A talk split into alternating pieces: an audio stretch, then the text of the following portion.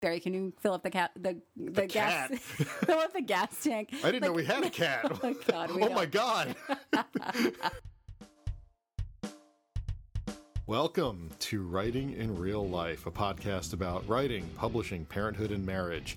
I am Barry Lyga. With me, once more, is my co host, my wife, my partner in crime, my co author, Morgan Baden. Hi. Hi, hi guys. 100.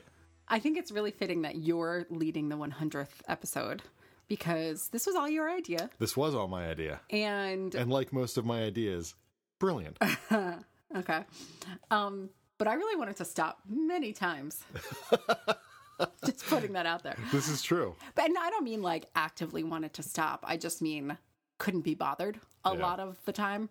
Um, but you really drive this, so thank it, you. Mm-hmm. it, it is hard to find the time, um, not just for recording, but it takes me a while to edit and put the show together and the website and all that stuff. And it, it especially with the the year that we just got out of, yeah. um, there were times where this could not be a priority. Um, but I'm glad we stuck with it, and we made too. it. We made it to 100 later than we thought we would. We thought it would be sooner than than this, but here we are, and we've got something I hope our listeners will find fun Mm-hmm. um, for this episode. As you are listening to this episode, occasionally we're going to uh, shut up and let some other people talk. We put the word out to a small group of people that our 100th episode was coming up, and we asked them to just record their advice about writing publishing parenthood and or marriage or any combination of those topics and we have six uh, little bits of advice that we'll be playing for you throughout the episode um, and commenting on a little bit All of which I think are so good. yeah they're all very different Yeah. which is what's fun I'm really grateful to people for recording these and sending them in. yeah yeah So thanks, guys. thank you very much to, to those folks and those of you that we contacted who did not get back to us you know who you are and you're off the christmas card list there you go um, i want to start out um, by flipping the script a little bit Uh-huh. and instead of talking about what we're reading at the end of the show i want to talk about it at the beginning of the show Oh, okay. because i have a rant Oh, you do. Okay. but first what are you what are you reading Well, just as last if i didn't night, know I know. Just last night, I finished uh, the Secret History of Twin Peaks, yes which I bought for you for what did I buy it for? Christmas. valentine's Valentine's. Really? Okay. Um, It's the most romantic thing anybody has ever bought for me in my entire life. oh, it's definitely one of those gifts that I was like, I'll use this. Right. Did I talk about this on the podcast before? You mentioned yes, we've talked Yes, about it briefly, okay. but you hadn't finished it yet. Right, yeah. Now, now that you're done with it, you need to move on to the final dossier. I do. and then we can have a serious conversation. Yes, but yeah. in the meantime, just quickly, Yeah, quick hits. quick impression. Yeah, uh, tough to get into because, as I mentioned in the previous episode, it's a lot of um, several hundred years old Yeah. history. and it's not really a novel. yes, Yeah. it's not really novel. It's kind of part true and part not, and blah blah blah. Yeah.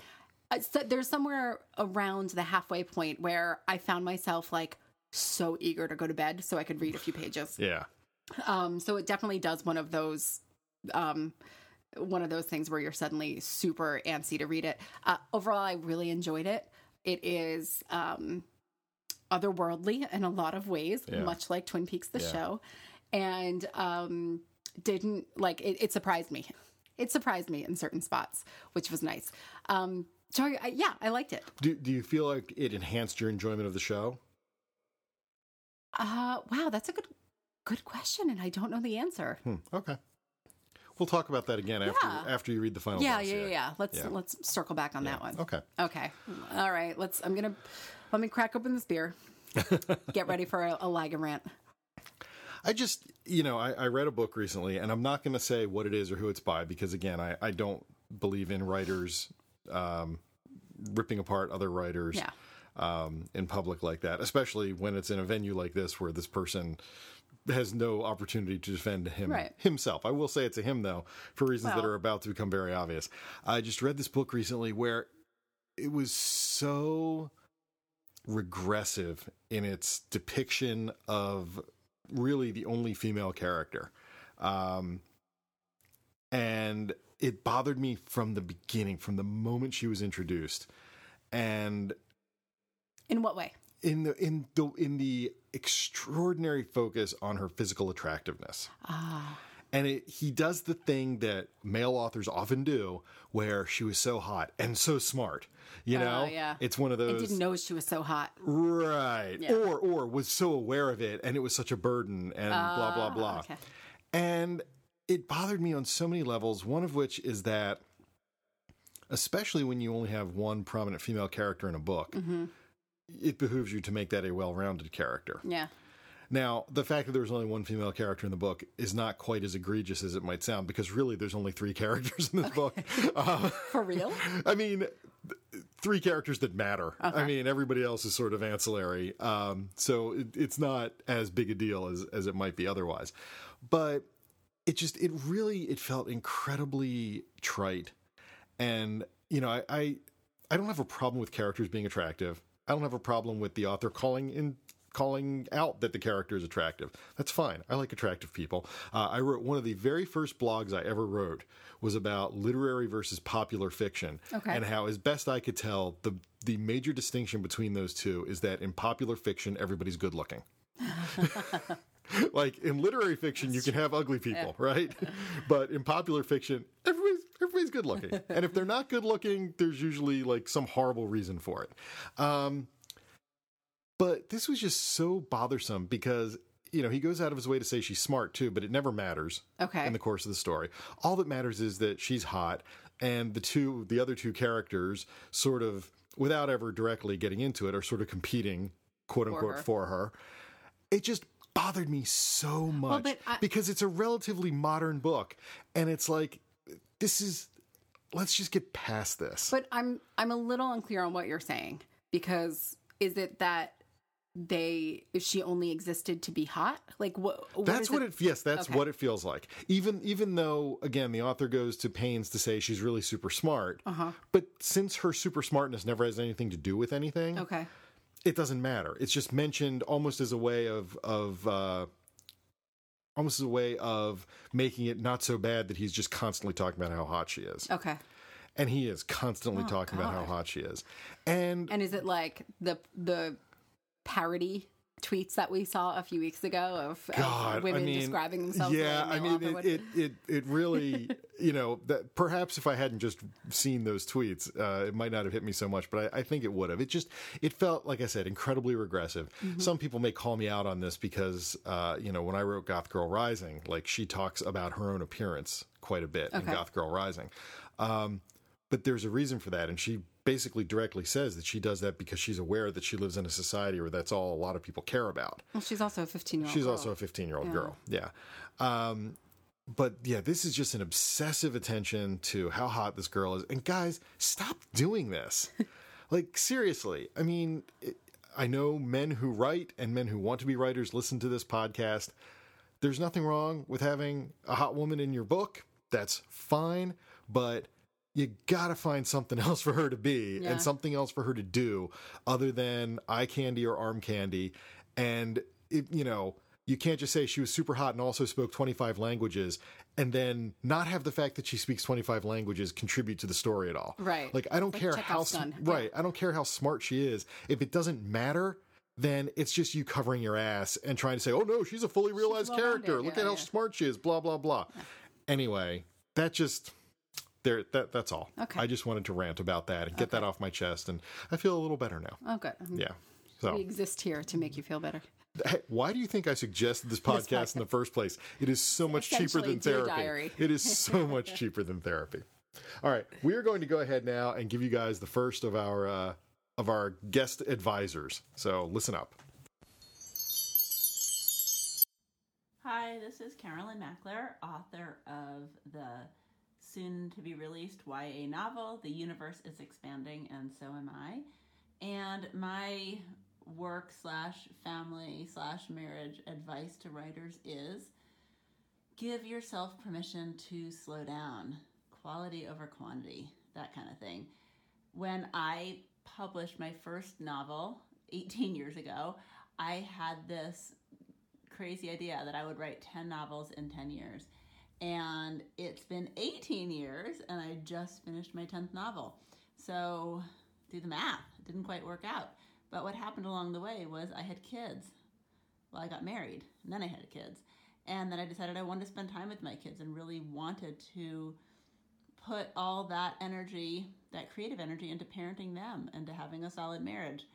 And so, writing while it was still important, I shared it with parenting and family and decided not to just stress out and try to write novels that I wasn't really committed to. So I gave myself permission to slow down, enjoyed the family, enjoyed the parenting, and um, also enjoyed the novel writing. I don't think I would have liked it as much if I was trying to stay on that book a year schedule. So, yeah, slow down, enjoy it all. Take care. So, what do you think of that? First of all, thank you, Carolyn, Yes. for for helping out. Yeah. What do you think? Uh, I mean, I th- I think it's something that hits very close to home for me Yeah. right now. Um, I think goal setting is super important, especially when you're a writer or any kind of creative career. Um, but I, if I know one thing about parenthood, it's that everything you thought you would be or do during parenthood is wrong. Yeah, Ser- it, it, it's like it's like something my friends uh, who were in the army said to me many times, which is "No plan survives first contact with the enemy." Right. And I am I am enamored of that phrase, and I use it all the time. Yeah. Um, and it's true. Like It is. In, in this case, your children are the enemy, Yeah. and it's like whatever you've got planned for yourself, like Yeah. it, it- it's probably not going to go that way. And like you can up until the day before you have your child think that you're going to want to quit your job and stay home Right. and blah blah blah. And then the kid comes and 10 weeks later you're like, "Oh hell no, I'm going back to work." or the opposite. Right. Or the opposite again. I mean, even when I look at um the differences in my attitude between each kid, Right. um like with breastfeeding for example, Sure. Yeah. I am still so like I just surprised myself with how much I didn't want to do it the second time around. And I loved it so much the first time around and I thought it was so important and I was an evangelist for it. And This is why our son hates you. maybe. But with him like as you know and I don't know if I talked about my breastfeeding journey on on this podcast at all, but um it was a struggle. I did not enjoy it. Yeah. I didn't get those lovey, warm feelings the way I did with our daughter. And I weaned him at two months and switched right to formula. And suddenly became all about fed is best. Don't like your time, moms, your time is worth something too. And, you know, all anyway, just the, the extreme swing from one side to the other. So my point is, I totally understand where Carolyn is coming from. And again, these are things that I struggle with right now as I think about what my future holds. Um, it, it's really remarkable to see what changes. We're going to talk about your future in just a second, but first of all, I just want to point out that it it sort of amuses me. The first time I listened to what Carolyn sent us, she wanted to do ten books in ten years, and she ended up taking eighteen years to Yeah. do ten books. And Which, hello, still an amazing no, accomplishment. still an amazing accomplishment, but it just cracks me up that it's flipped for me. I did eighteen books in ten years. Oh my, you did? It might have been 11 years my but God, yeah, yeah so that that just sort of Yeah, that, that kind of cracked me up um but i completely understand i mean if if i had been married earlier in those in those uh, 10 years Yeah. if we'd had kids earlier in those Yeah. 10 years i'm sure that would have slowed me Sure. Mm-hmm. down despite the fact that i did five books last year i think it still would have slowed me down quite a bit Yeah. so thank you very much carolyn now let's talk about your future because our collaboration Yeah. we've signed the contract We have signed our contract. We have the sent contract in, has been countersigned and has come back to us. We've sent in the first draft. We sent in the first draft, and probably by the next time we could talk about it now. There's no reason we couldn't. No, I but, wait. But there's going to be an official announcement um, that's going to be sometime in the next couple of weeks. Yes. So hopefully by the next time we talk to you, dear listeners, uh, we will be able to tell you a little bit more about this. We will give you the whole history of it and the whole long crazy story. it's a doozy. It is. It is. but I'm so glad that that uh, that we're going to finally get to talk about. It. I know. I'm really excited. Yeah. Yeah. So now we're going to go ahead and uh, let you listen to another guest host.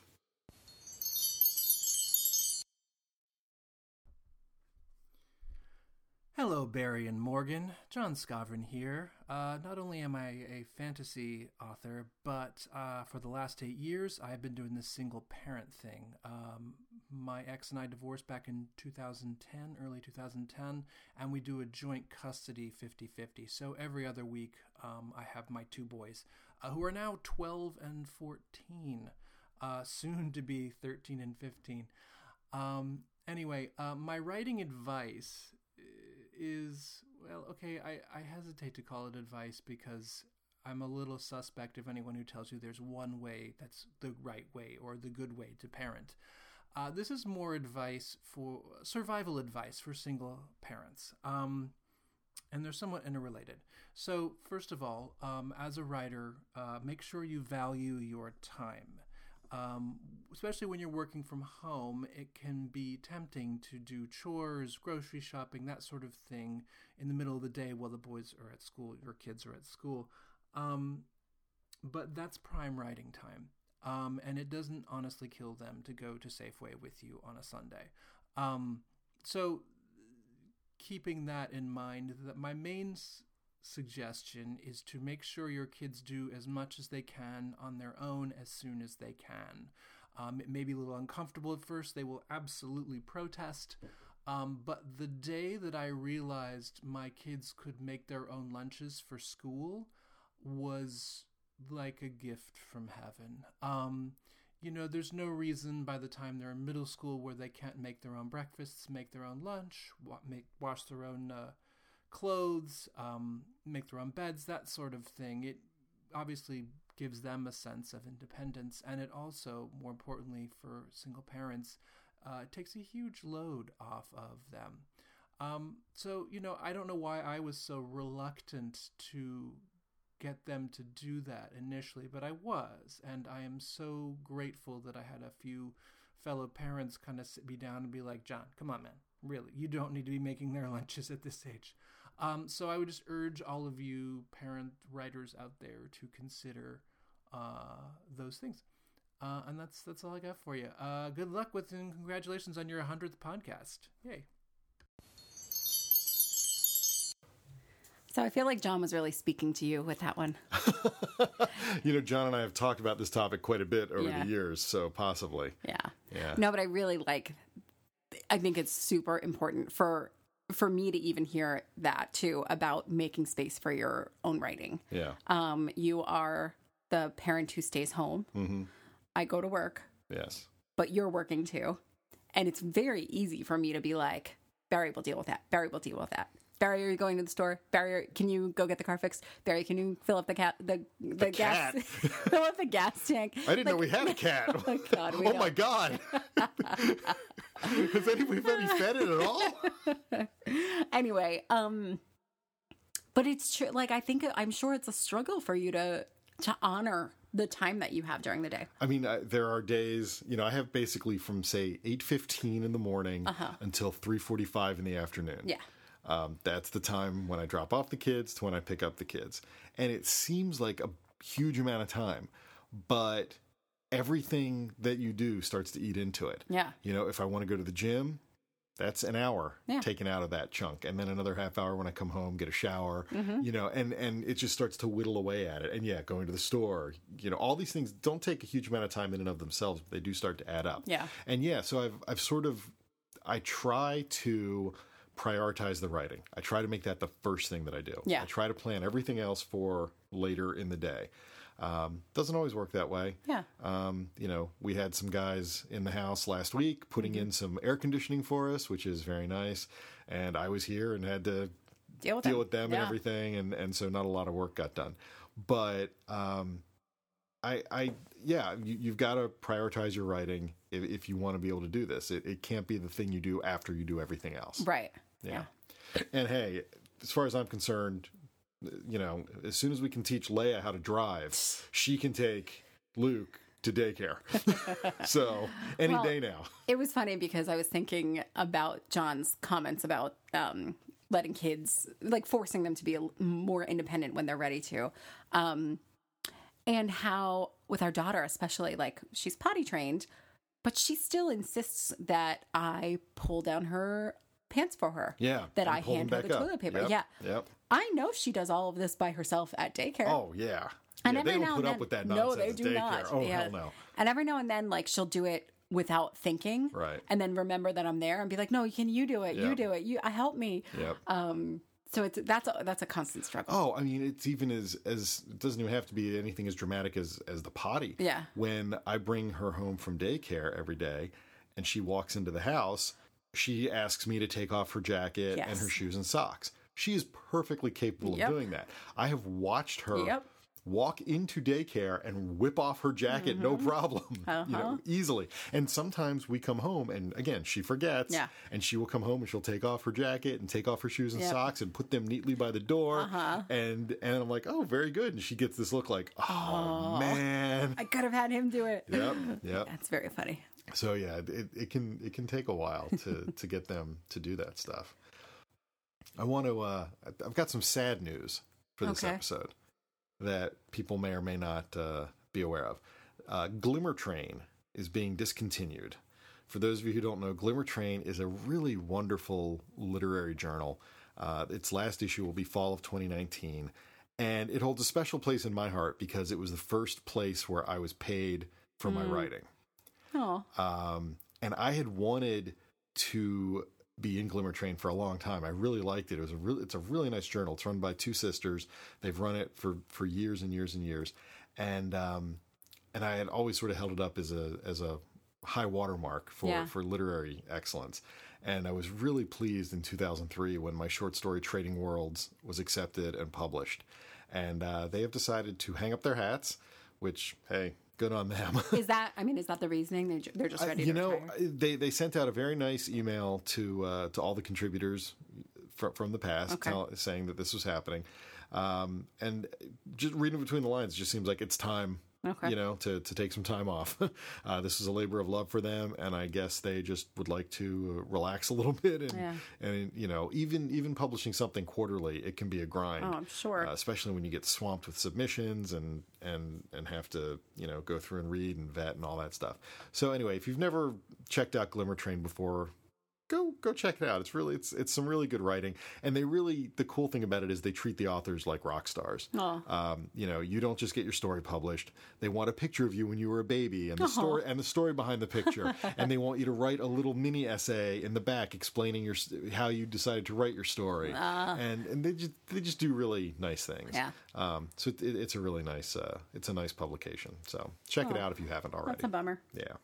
So let us now move on. Hi, my name is Julia Graper, and I have three pieces of parenting advice that I think about all the time. Um, the first is actually an email I got from my friend and yours, uh, Melissa Walker, when I was 12 days postpartum and having a super hard time. Um, this is what she said Here's what helped me in my moments of clear thinking. This baby has everything she needs and more. She will thrive even if these first days are hard. I will feed her as I can, and that will either be enough or will supplement, and it's all okay. And I will ask for help and time to sleep when I need it, and I will find very small moments each day that are so full of wonder and joy that I can hardly stand it. Um, and I received that email six years ago, and I've read it about a million times, and it still almost makes me cry. It was exactly what I needed at that time. But the advice I take from that is, especially when you're a very new parent, is to remind yourself that you're doing a good job, that your child has what they need, even when times are really tough, and also to reach out to new moms. You don't have to say the perfect thing or you can just say something. You know, you can just say, It's hard. I know. I've been there. You're doing great. And that can help a lot. Um, the second piece of advice I think about all the time is actually from the blogger Joanna Goddard, who runs Cup of Jo. Um, back in November 2012, she wrote a blog post called Do Your Eyes Light Up When You See Your Child? And she s- shared the advice that you shouldn't take for granted that your kid knows how happy you are to be around them, and that you shouldn't take for granted how wonderful it feels for someone to be so enchanted by your very existence. So she put into practice being really mindful of both being and appearing really happy when her son walked into the room and I try to do that too and I think it's just it's really it's really nice for anybody but especially for your child. Um, and the last thing I think about all the time is from the parenting expert Janet Lansbury, um, who parents of toddlers should definitely follow on Facebook. Uh, Janet Lansbury really advocates listening to your child, and I've taken that to heart. And sometimes you think your kid can be is being difficult just for the sake of it or has picked some arbitrary thing to get upset about for no reason. But I've found over the years that when I stop assuming, um, I often find that she has pretty legit reasons for her feelings. So, for example, when she was three, um, and we had just potty trained her, she started absolutely refusing to wear jeans. And I just assumed it was some arbitrary toddler, toddler nonsense. But then I asked her about it, and it took a bunch of times, but I asked her about it and found out that because she was newly potty trained, that managing the snaps and zippers on jeans totally stressed her out, which once I discovered the reason, I thought was perfectly reasonable. So it wasn't just her being a pain, it was, you know, a real thing and a real feeling and something that I needed to respect. So, those are three things that have really guided me. Okay, thanks. Wow. that's that's a lot. I mean, that's some wonderful advice. That there's Julia, it's like have a you whole. thought of having your own podcast? I was gonna say that's like a whole mini parenting podcast Yeah. in, in three minutes. Yeah. Um, you know, uh, the, the bit about listening to your kids, especially, like, Yeah. really, really came home for me because I, you know, Leia for a long time was having trouble sleeping. Yeah. And I remember very distinctly one night you were doing something with Luke, uh, I think giving him a bath, and Leia wanted to roll around in our bed, which she likes to do. It's her favorite place. Yeah. And uh, so she was in, in the bed, and I went in. And She was, "Daddy, you know, you know, lay down." So I laid down in the bed, and she looked at me very seriously with this very, very mature, grown up expression, and said, "I don't know how to sleep." And I was like, "Oh my god!" and we had this whole conversation about it, and it was it was really great. And Yeah. it's like, it's not like it fixed the problem, but it was sort of interesting to know that she was aware there was a problem well, except since then we've then, discovered. but then I, I think they're two different things, though. There was a th- she recently has taken to saying, "I'm having trouble sleeping," Uh-huh.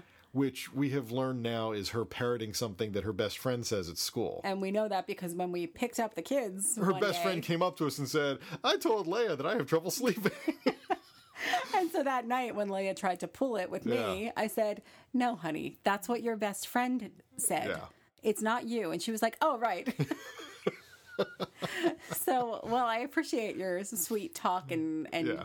meaningful conversation with her.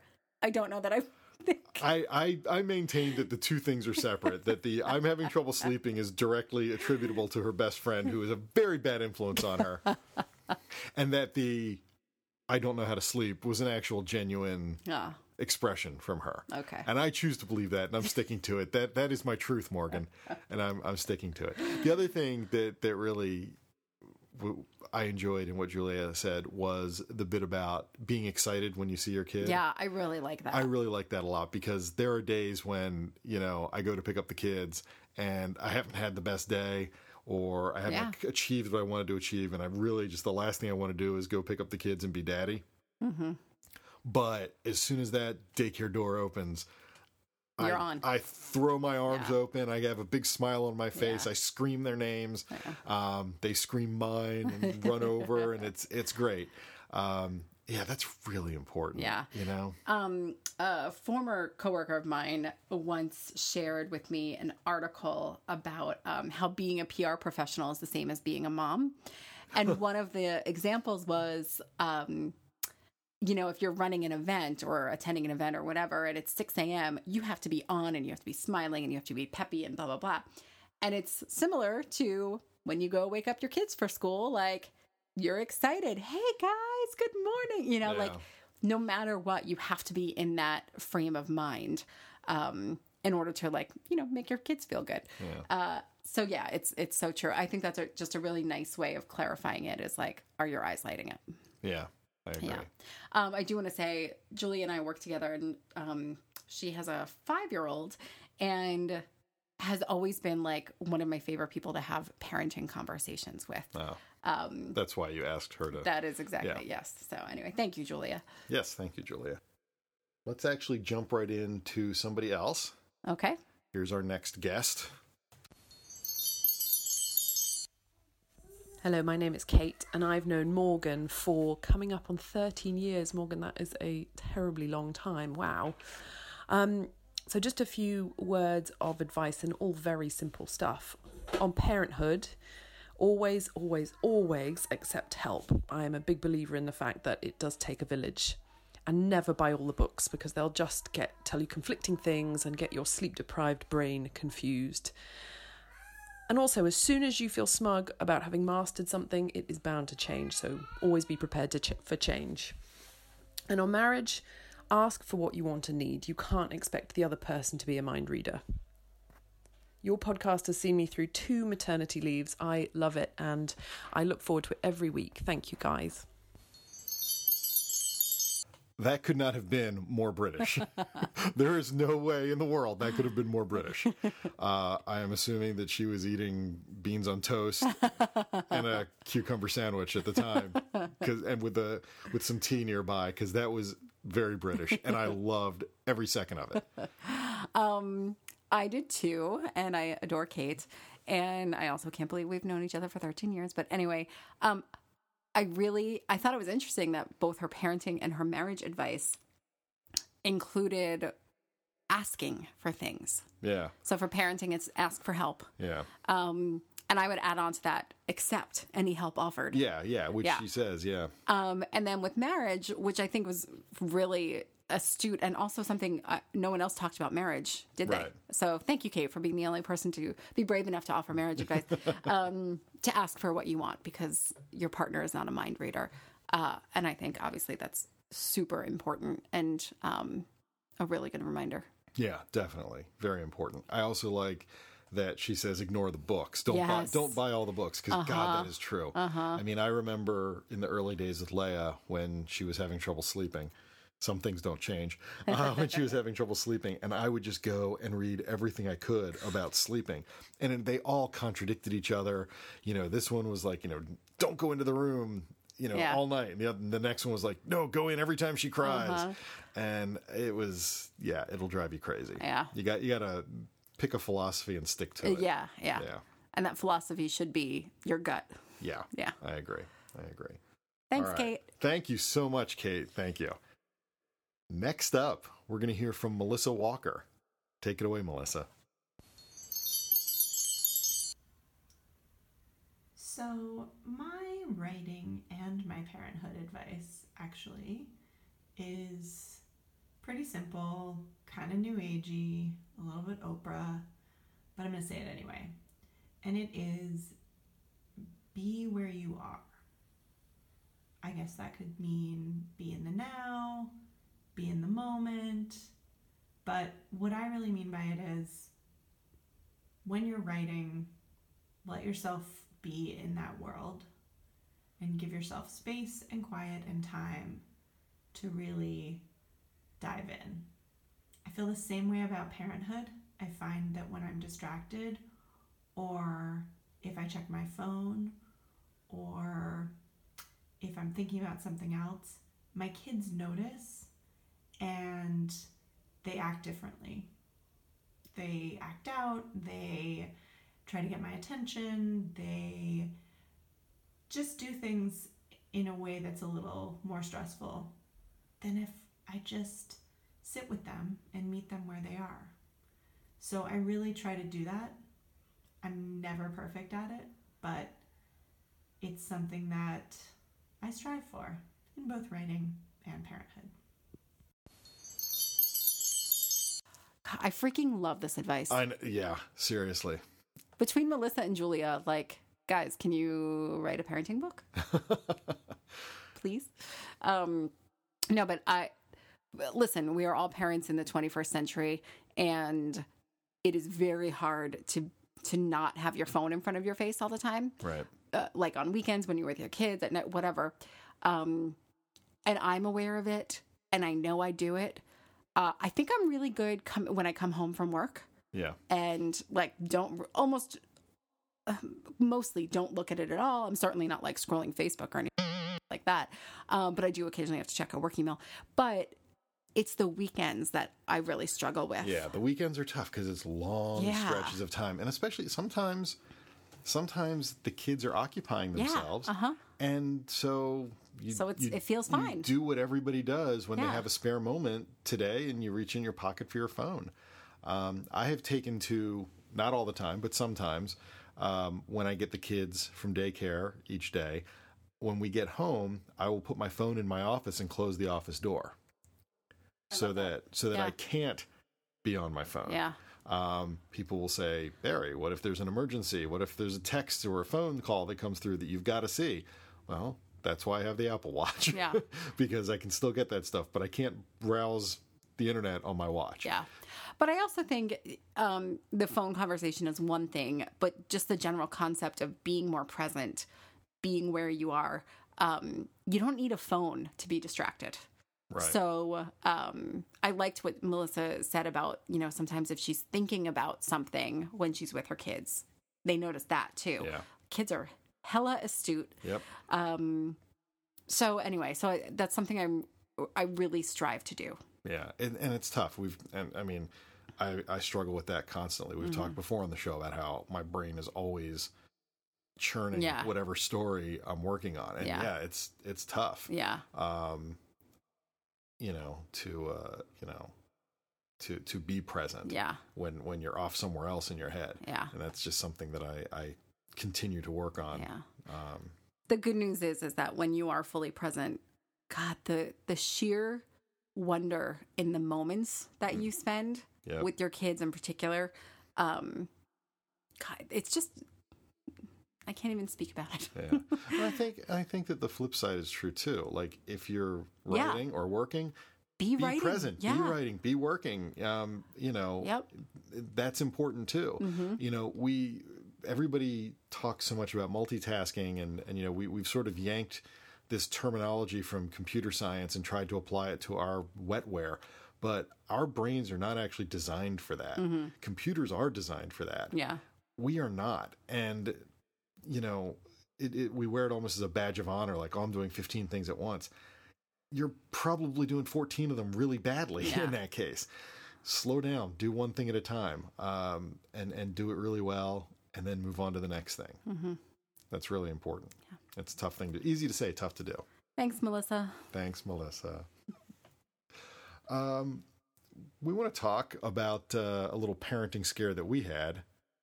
oh Um, yeah We we talked we talked a few weeks ago about Luke having an episode when he ate something, and we thought that he was allergic to something, and we have confirmation now Yeah. that he's allergic to peanuts. i i'm like still processing this it's been what four weeks Yeah, something yeah like that. and i'm truly still processing it Yeah, it was. You know, I don't I don't want to make too big an issue of it. N- nor do because obviously a lot of people deal with this and his his allergy seems to not be of the sort where you know if he just inhales peanut protein he has an immediate reaction Yeah, Um, like it's so far it doesn't appear to be that he can't walk into a room Right. in which someone has consumed right he has to actually ingest yeah, the peanut um and as the doctor told us repeatedly for the next few years you two decide what goes into his mouth right. so- so we don't have to worry we about just it. we just don't give him anything with peanuts in it. Yeah, Uh, but you know, we are more aware of that now. You know, checking ingredients on things and, and all that. Um, guys, my shampoo yeah, is manufactured in a plant that uses peanuts. right. So I was like, oh, can he not use the shampoo? I mean, it's shampoo for color treated hair. I'm not giving it to him. But my point is, like, it's Not everywhere. until you start dyeing his hair, at That's least. right. Yes, I was thinking a nice bright green. Oh, I would be Um, up for that. Yeah. Anyway, it's weird. It, it it is weird, and again, a lot of people suffer from this, and a lot of people have it a lot worse. So I don't want to make this Yeah. like a great tragedy or anything. In in the grand scheme of things, it's extraordinarily inconvenient right now. Well, but but, it's also very scary. But it is scary, and I th- and you know my first reaction when we had confirmation that he was allergic to peanuts, it was really weird. Like it was like there was this part of me that that felt like, oh, he's sick, mm. Like he's fragile. There's there's mm. something wrong with him. I have to be gentle with him, you know. And and it took about 36 hours for me to sort of shake out of that and go like, no, he's fine. He just can't eat a Reese's peanut butter cup. Right, yeah. Like, but he's perfectly Yeah. healthy. He's this exact same kid. Yeah. He just can't eat certain things. Yeah. Um. But we did have a scare a week ago. Yes. Yes. Um he ate he ate dinner normally. Yeah. And then you and I and your mom were eating. Yeah. No peanut products at all. At all. None. Um, and because he's a little eater, he came up to the table and we one of us picked him up, both of us, I think, at different Yeah. times, and we're feeding him from our plates, chicken and carrots. yeah. And then right before bed, like he got a little rash on his cheek. It Yeah. looked nothing like his hives Yeah, from the last yeah. time. But I was freaking out. And I just kept hearing the doctor say over and over, when in doubt, give the medicine. Right. So um, he has an EpiPen, but the first step before the EpiPen are these two prescription drugs. Um, and you're supposed to give those to him, wait and see what happens, and then decide if you need the EpiPen. Right. Um, and I just felt like we needed to give him the medicine. So we did. Um, it didn't get worse and it, it seemed to start going down and he seemed fine. So we did not, luckily, have to give the EpiPen. Uh, and then it was way past his bedtime. So then he went to bed. But I started crying. it was just, I, I think that's when it just hit me of like, oh, like there could be a moment where this is life or death. Yeah. Like, and that's fucking terrifying. Yeah. Yeah. Yeah. I remind myself that even if he didn't have a peanut allergy, there are many things that could be matters of life and death for him. of course. You know, and I mean, I feel like but we're, like, we're well armed. Like we have everything that we need. well, that's what I was going to say was like the fact that I that we have EpiPens in our existence in our Yeah. household, and that we have to carry them around with us to quite literally potentially save our baby's life. Yeah. That's what's weird. I think that's what I'm having trouble coming to terms with. Is Right. like it, it will be one of us saving him if Yeah. if something happens, you know? And that's so weird to think about. I don't know, like the actual tactile moment of like holding his little body down and jabbing an EpiPen in him is terrifying. That's why we're really careful with what we feed him. Yeah. Because I don't want to have to do that. Yeah. you know that. I mean, I, I wouldn't. I have an EpiPen because I have I have an allergy. Yeah. Um, and uh, I don't want to have to do it to myself. Yeah. Much less to my kid. Yeah. So yeah. No. Uh. Nope. Anyway, these are the thing. This is just something we're dealing with now, and Yeah. it's you know And again, it's not the worst thing. No, of course So, not, yeah. yeah. all right. All right. We have one more piece of advice, and then we will bid you all adieu. Here we go. Hey, I'm Maggie Lehrman, executive editor at Abrams Books, and my advice to writers is that if you have a partner who's not in publishing and friends who are, remember to occasionally stop talking about inside baseball. You will know the moment because your partner will get a distant, far off gaze, and you'll realize you haven't heard their voice in several hours. Also, try not to let the business define you or expect it to give you meaning. I don't know where meaning actually comes from, but it's definitely not here. Thanks. I love that. I don't know where meaning actually comes from, but it's definitely not publishing. yeah, yeah. Um, that I mean, I think that is fabulous advice. I, th- I think both things that you said, but but to take the the second one first, Yeah. it is so easy, especially you know for people like like me or like you who have wanted this for so long. You know, have wanted to be published, have wanted to make a living writing. It's so easy to make that the the primary part of your identity. Right. and yeah it you know again I, i've said this before i've quoted him before but stephen king said you know um, life is not a support system for art. Art is a support system for life. And you got to remember that like this is not the totality of who you are Yeah. or what you are. Uh, it is something you do. Yes. and that's fine but there are other things you do and other things that make you the person that you are besides this that's something i struggled with for a long time yeah. um, and certainly getting married and having kids helped quite a bit with that because you can't Yeah. define yourself that way anymore there are too many other things going on Yeah. but as far as the first bit goes that cracked me up because i remember my 40th birthday Yeah. Um, I remember uh, we we did it at a karaoke place did. in in the city, and uh, your sister was there, your twin Okay. sister, and then a bunch of my Writers, friends, yeah. bunch of basically writers and agents and editors. And I remember at the end of the night, your sister saying to you, "Does Barry know anybody who's not in publishing?" Oh, I don't remember that. That's funny. That's very and, funny. and yeah. it was funny because the answer was not really. Yeah. Well, it's that's just funny because I immediately listening to that thought of my twin sister Uh-huh. because she and a bunch of our friends work in the reproductive rights movement and there are many a times when we're out to dinner or whatever and the conversation gets really in the weeds Yeah. about the repro movement and like I can participate up until, you know, about two feet deep. Right. And then I'm out and the conversation will go on for hours Right. so so I know what that feels like from this side. Yeah. So I don't want to do it from the other side. And Yeah, yeah, yeah. yeah, I'm sure you and I can be in danger of that sometimes. Oh, so, oh, sure. yeah, Sure. And it's only going to get worse yeah, when our book is announced. Right, Which, again, should be soon, we hope. and uh, we will tell you all the dirty details as soon as we can. Uh, we're really looking forward to it. We've been looking forward to this for a long time. yeah. Uh, on that note, I think we're going to wrap up our 100th episode. We want to thank our six guest hosts Melissa Walker, Kate Wendelboe, Julia Graper. Carolyn Mackler, John Skovron, and Maggie Lehrman. Thank you very much. We've had so much fun doing this show. We are going to keep doing it. Don't worry. That did sound like a closing there, didn't it? It really did. I, I realized as I was saying it. And 100 is a round, convenient number. It is. But once episode 101 comes out, that's not a round, convenient number anymore. And then we have to go to at least 150. oh, geez. So there you go. Ah, we'll see. Wow. Thanks a lot, everybody. Thanks, everyone. Follow us online on Twitter at uh, WIRL Podcast. Visit the website at writinginreallife.com. Subscribe on iTunes. Give us a five star rating. We would love it. And we will see you again soon. Bye. Bye.